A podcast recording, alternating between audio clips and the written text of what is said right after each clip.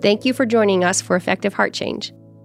The podcast will discuss how to apply faith principles to real life situations. Today, I want to take on a topic that many times is talked about more from a clinical point of view, but I'm going to give you a, a more down home definition, if you will, and that's the topic of codependency. And I believe codependency is driven by when you need someone else to respond in a certain way, which is interesting because that talks more about me at that point than it does the other person. And it really brings it home to the idea of I need someone to respond. Why would I need someone to respond?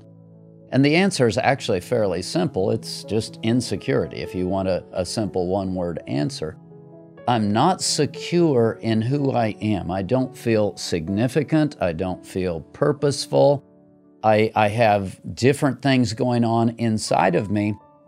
And the real truth is that then I need that other person to respond to me in a way that makes me feel better about me. Now, a lot of times when we're talking about codependency, people are talking about, I'm going to call them mercy people, high compassion people. And because their compassion is very high, then, then they love other people at an extremely high level. And because they love people so much then then they just can't help themselves and they're continually reaching out and doing things. And that actually is the more classic idea of codependency but i believe the exact same thing is true there let's redefine love for just a moment what really is love is love that there's a general good feeling in the room is love that there's some emotional good stuff going on? I believe the best definition for love is that I'm treating you in a way that's going to be positive for you, that's going to bring growth, that's going to bring health, that's going to bring life.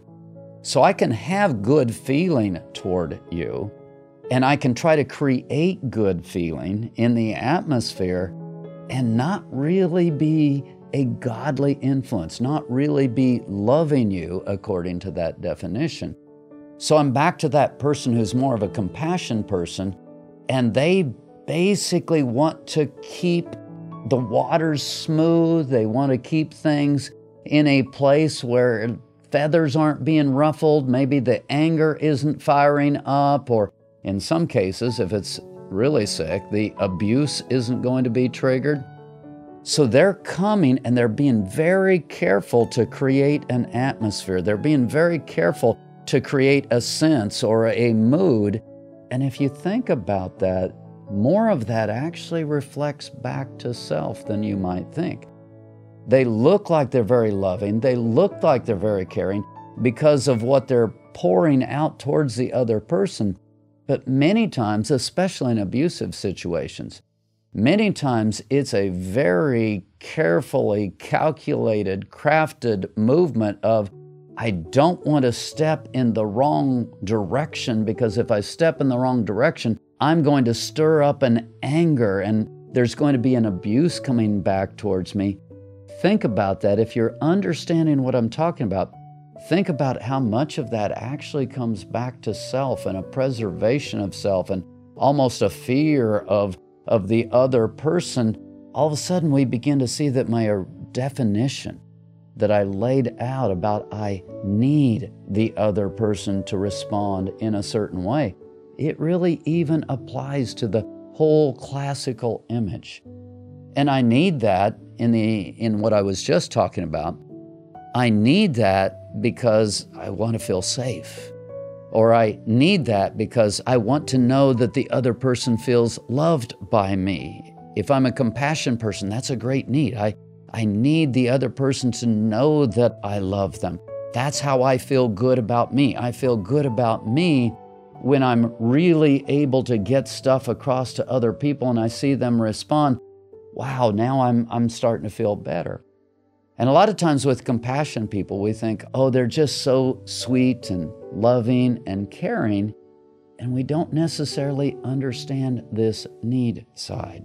The truth is that need side is there so much more of the time than we realize, and it does go back to, as I said in my opening comments, it goes back to my insecurity. So, how do I come out of the codependency zone? And the codependency zone actually comes back to me paying more attention to me and paying attention to what I'm giving out and separating that away from the response of the other person. As long as I stay really connected to the response of the other person, and that's my focus, and I'm taking ownership of that, and I'm crafting my skills, and I'm working my manipulation, and I'm being extremely compassionate and caring and watching my words and the phrasing of my words, do you hear how much energy is being put into everything that I just said? All of that still has its eyes on the response of the other person. And when that's where I'm at, I'm headed in an unhealthy, codependent direction.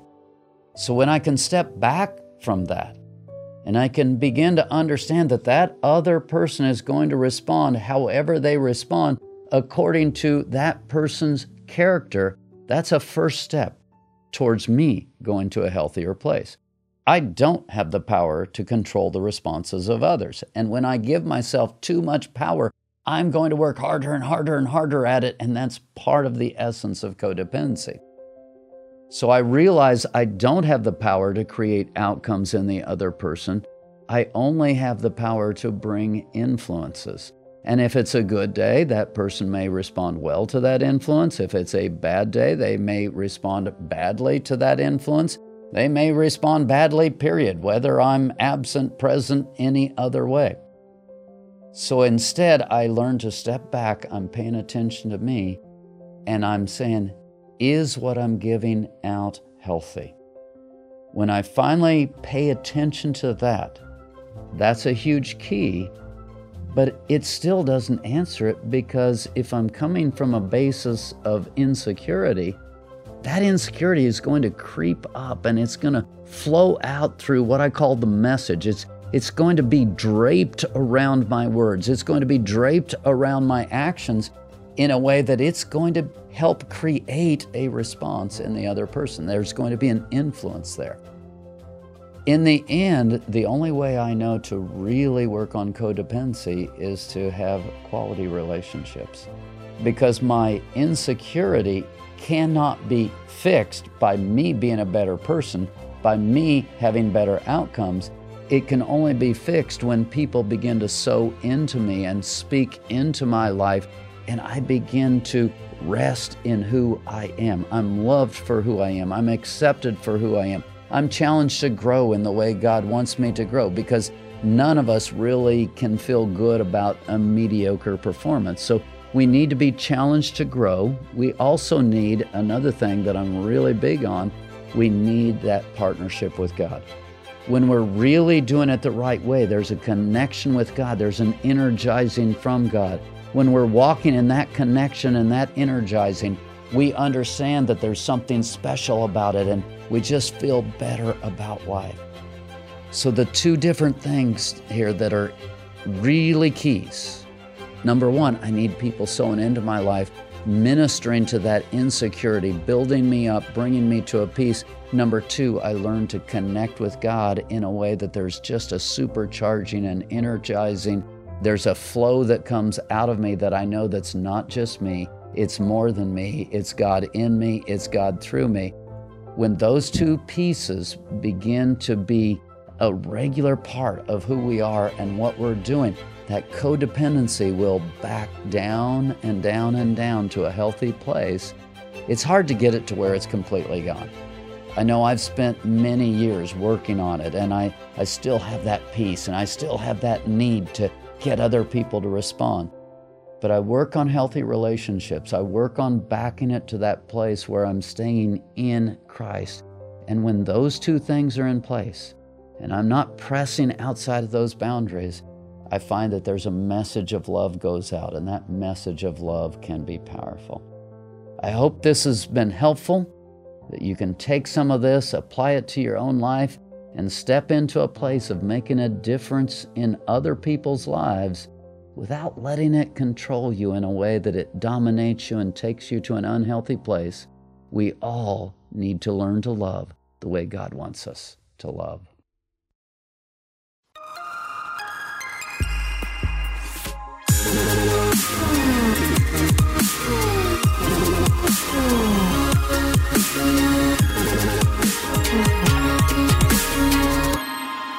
Video production, editing, and audio by Matthew. Set design and setup by Ashley. Content recorded live at Studio 104.